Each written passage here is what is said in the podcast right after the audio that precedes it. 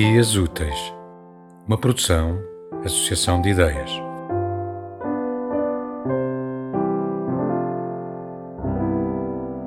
Ela, paralisada entre olhar o que acontecia e o computador, na noite anterior eles haviam conversado. Ele fizera as malas às pressas porque cada vez que tentavam se entender, ela continuava sentada. As luzes da máquina acendendo seu rosto ele ainda disse alguma coisa antes de sair, mas ela, ela estava preocupada com as tarefas do trabalho. Ouviu apenas o barulho da porta batendo. Ele se foi, ainda pensou. O cachorro ergueu o pescoço por conta do barulho. Ela respondia às mensagens de e-mail que recebia. O cão voltava a deitar encostado ao seu pé debaixo da mesa da escrivaninha. Senhor Prudêncio digitava, ajeitando os óculos que escorregavam pelo rosto. Ouviu então o barulho da chave passando por debaixo da porta. O cão foi ligeiro xeretar. Fez um movimento involuntário com a cabeça, movendo-a de um lado ao outro. Desnecessário. Escreveu na mensagem, depois apagou. Não era bem isso que queria escrever, mas os pensamentos a driblaram. Depois, o cão voltou com a insatisfação de um cão que não cumpriu seu dever de tomar conta da casa. Ela olhou para a tela apagou a palavra bem devagar, soletrando desnecessário e tornou a digitar a resposta certa ao cliente. O silêncio agora era seu companheiro. Apenas o som do teclado e de vez em quando o ronronar do bichano. Você pode imaginar como me sinto por debaixo dessa crista e perceber que sou um homem e estou no momento mais difícil da minha vida e você sequer se importa? As palavras dele reverberavam em sua mente. Os dedos paralisaram diante das teclas. Ele se foi. Ele se foi. Ela repetia. Senhor Prudêncio, a equipe está precisando que o senhor envie os relatórios ainda essa semana. Continuou a digitar. De repente, levantou-se exausta. Olhou de relance a bagunça do quarto, a cama desarrumada, os lençóis pelo chão, a porta do armário de onde ele retirou suas roupas escancarada.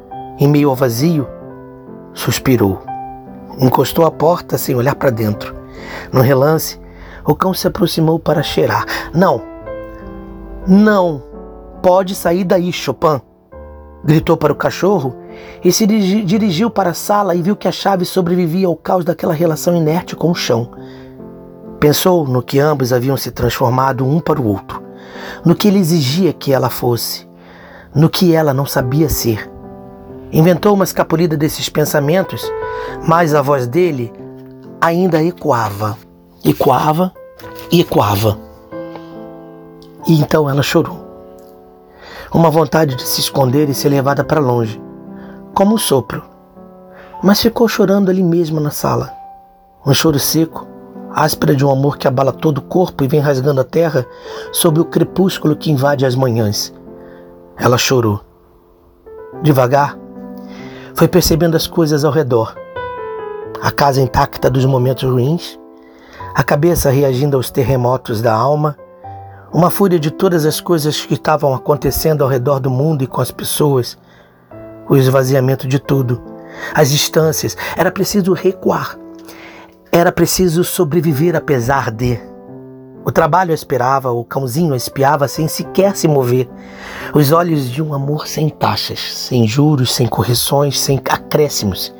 Olhava sua dona longe, bem longe, como se entendesse que aquele era o seu momento e ele precisava ficar apenas como um espectador. Talvez. Venha cá, Chopin, ela disse, agachando-se, movida de uma ternura que poderia estar escondida em algum porão. Ela recebeu os afagos daquele ser ele não lhe imputava nada, apenas aguardava dentro da sua condição canina. Experimentaram o prazer sem cobranças. Dias assim, pensava. Tudo tão estranho, viu, Chopin? Estou aqui. E é esse o amor que eu quero para mim, dizia, enquanto o cão só cheirava o seu cangote. Fazia conta que o mundo está curado. E olhava pela janela as pessoas andando sem temer. O medo e suas trapaças e vai esvaindo-se, dando espaço a outras sensações, as boas sensações.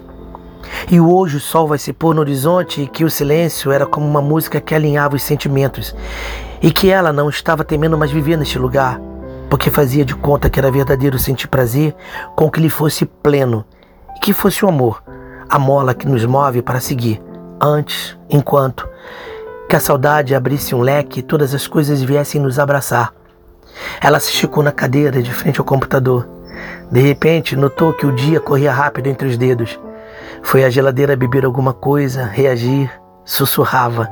Enquanto descontraía, descontraía os músculos do corpo, oferecia um biscoito ao cachorro. Deitara-se no chão para se alongar. Era a vida que gostaria. Eu não preciso disso. Ainda assim, tornou a pensar. Os pensamentos dela eram para fora, como um suspiro mesmo, e ela ria. De repente, o cão vinha ficar por perto, só para ter a certeza de que era o amor que nos nutria. Ela se fazia plena. Sofrer? Sim, talvez, disse para si mesma. O cão a olhava. Um silêncio entre as palavras e eles se olhavam. Ela e o cão. O chão, a rua, as pessoas, tudo dentro da gente que se move e as coisas que a gente pensa que pode controlar. Nada era tão previsível quanto estar e viver. O que seria? Ela se perguntava.